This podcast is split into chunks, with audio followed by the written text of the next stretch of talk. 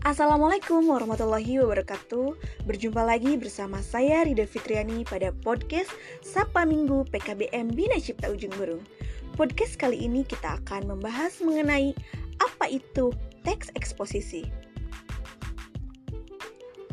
Oh iya, pada podcast kali ini kita kedatangan tamu yaitu seorang penulis buku di balik Temaram yakni Kang Isan Maulana Oke, kita langsung saja berkenalan dengan Kang Isan ya.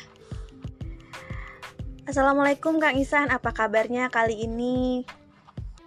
Waalaikumsalam, Alhamdulillah baik. Oh iya Kang Isan, selain dari buku di balik temaram ini, dengar-dengar saya Kang Isan lagi rilis buku juga nih, lagi nulis buku. Apakah di dalam tulisan buku yang Kak Isan buat sekarang ada teks eksposisinya? Tentunya ada dong. Di buku yang saya tulis kali ini yang berjudul Akan Segera Pulih, itu terinspirasi dari orang-orang yang merasakan overthinking dan semacamnya.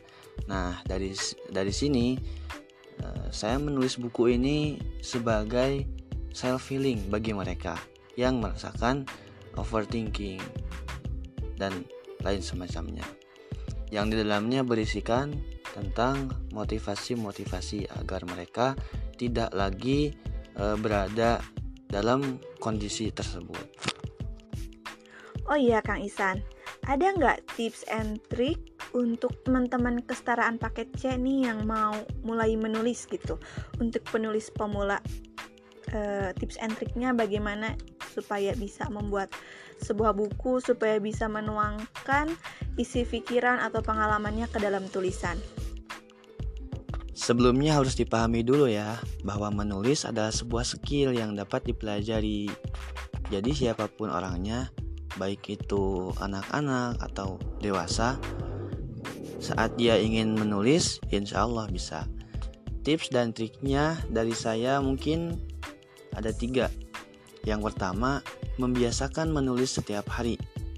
Nah karena menulis adalah sebuah skill maka tidak dapat dipelajari secara instan menulis e, tentunya beda seorang penulis pemula dengan seorang penulis yang sudah menerbitkan banyak buku.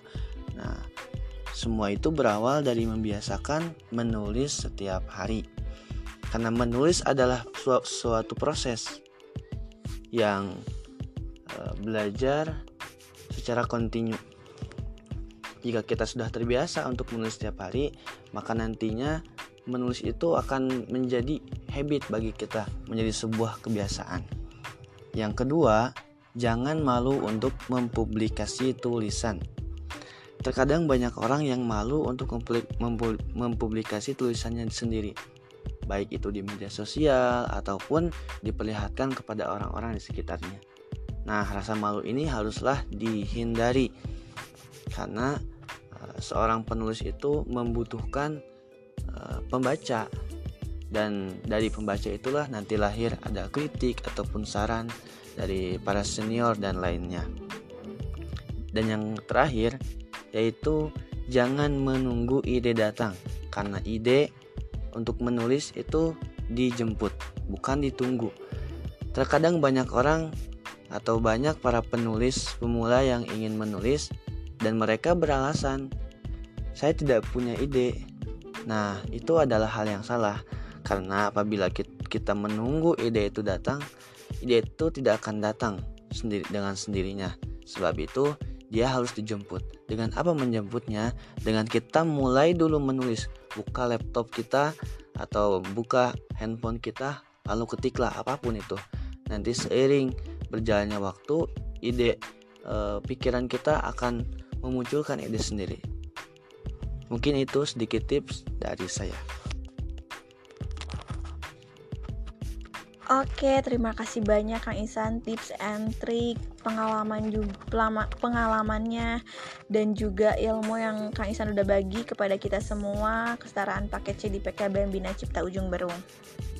Sedikit penjelasan dari saya, jadi teks eksposisi merupakan teks yang bersetujuan memaparkan informasi kepada pembaca atau pendengar.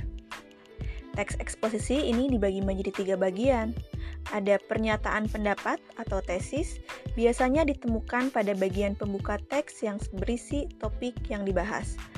Selanjutnya ada argumentasi, yakni alasan yang digunakan penulis untuk mendukung pendapat yang disampaikan pada tesis.